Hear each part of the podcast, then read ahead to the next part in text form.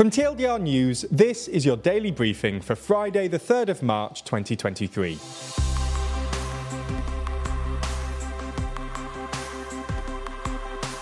Good afternoon. In today's Spotlight story, we run through a Ukrainian evacuation. This isn't the only thing happening in the world, though, so we'll run through three of today's other important stories. And in our exclusive Nebula section, we look into Sue Gray's appointment as Keir Starmer's Chief of Staff. But first, why have Ukraine evacuated a city? The Ukrainian government has today ordered the evacuation of Kupyansk, a city with a pre war population of about 25,000, following intense fighting as Russia attempts to retake the city. The regional military administration claimed that the evacuation order came following an unstable security situation, which was caused by Russia's constant shelling. Ukrainian authorities confirmed that those who left the city would be provided with accommodation, food, humanitarian aid, and medical support. Kupyansk fell to Russia within days of the invasion and was recaptured by Ukraine a few months later in September. The Guardian has spoken to residents in Kupyansk to try and get their viewpoint of the conflict in their city. One person they spoke to was Iriana Vikarivna, a 45 year old nurse who claims she has not worked since her hospital was bombed last year. She said, We lived here all through the occupation. I remember on the morning of the 24th, the first day of the war, my younger sister called to ask what I was doing. I'd seen Putin's speech and thought that he was bluffing. So I told my sister I was making sandwiches for the children to take to school. She told me the war had already started. Only three days later, tanks were outside her house. Speaking about the present situation, Vikarivna said it's got so much noisier in the last two weeks. Sometimes the whole house shakes. People are scared. Elsewhere in Ukraine, the battle for the strategic city of Bakhmut continues. The settlement is still held by Ukrainian forces, but after months of fighting, Russian forces continue to close in.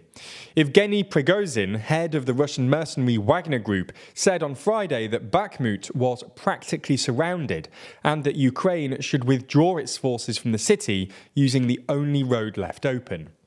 Capturing Bakhmut could provide a useful stepping stone for Russian forces to move onto bigger cities like Kramatorsk.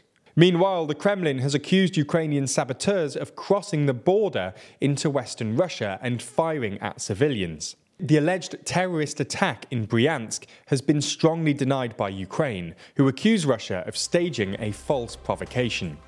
Okay, so that's our main story for today, but there's a lot more going on around the world. So here's a rundown of three other stories.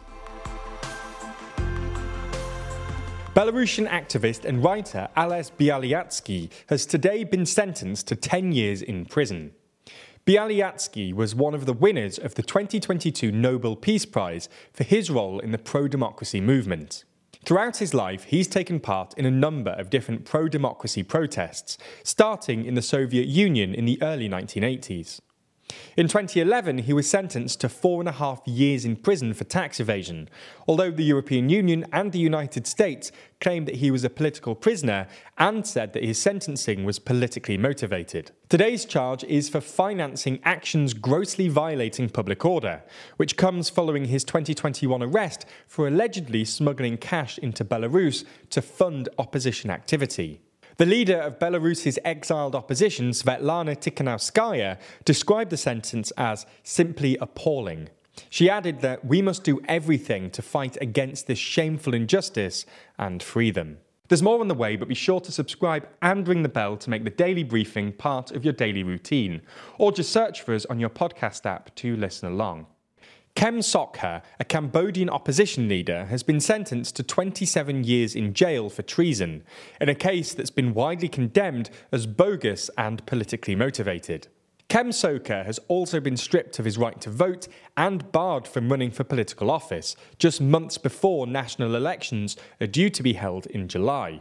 He was arrested back in 2017, accused of colluding with foreigners, i.e., the US, to bring down Hun Sen, Cambodia's authoritarian leader who's ruled the country for nearly four decades. Human Rights Watch says the conviction was a ploy by Hun Sen to sideline Cambodia's major opposition leader and eliminate the country's democratic system, and squashing any hope that there can be a genuine general election in July.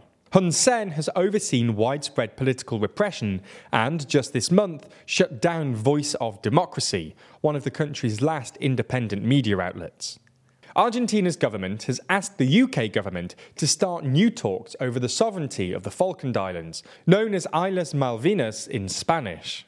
Argentina has long claimed the British administered islands, with the dispute reaching its peak in the 1982 war.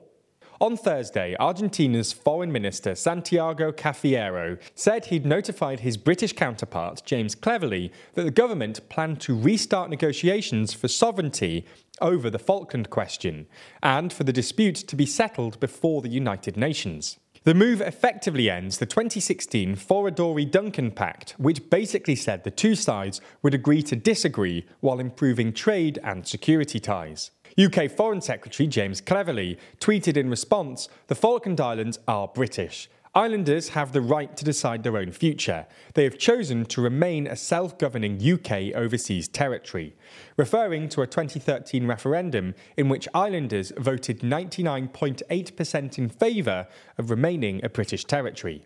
Colombia is considering rehoming more than 70 invasive hippopotamuses descended from drug lord Pablo Escobar's estate in the 1990s.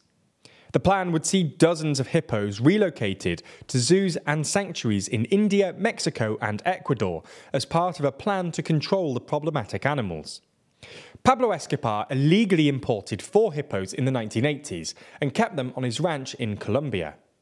After he was killed by police in 1993, his ranch was abandoned and the hippos escaped, and their population has grown significantly. With no natural predators in Colombia, the invasive hippos have caused all sorts of problems for the local ecosystem. The plan is to use food to lure the massive creatures into large iron containers and then ship them off to their new homes. That's all we have time for on YouTube today. But if you want to see our discussion of Sue Gray's move to Labour, then watch the extended ad free edition of the Daily Briefing over on Nebula.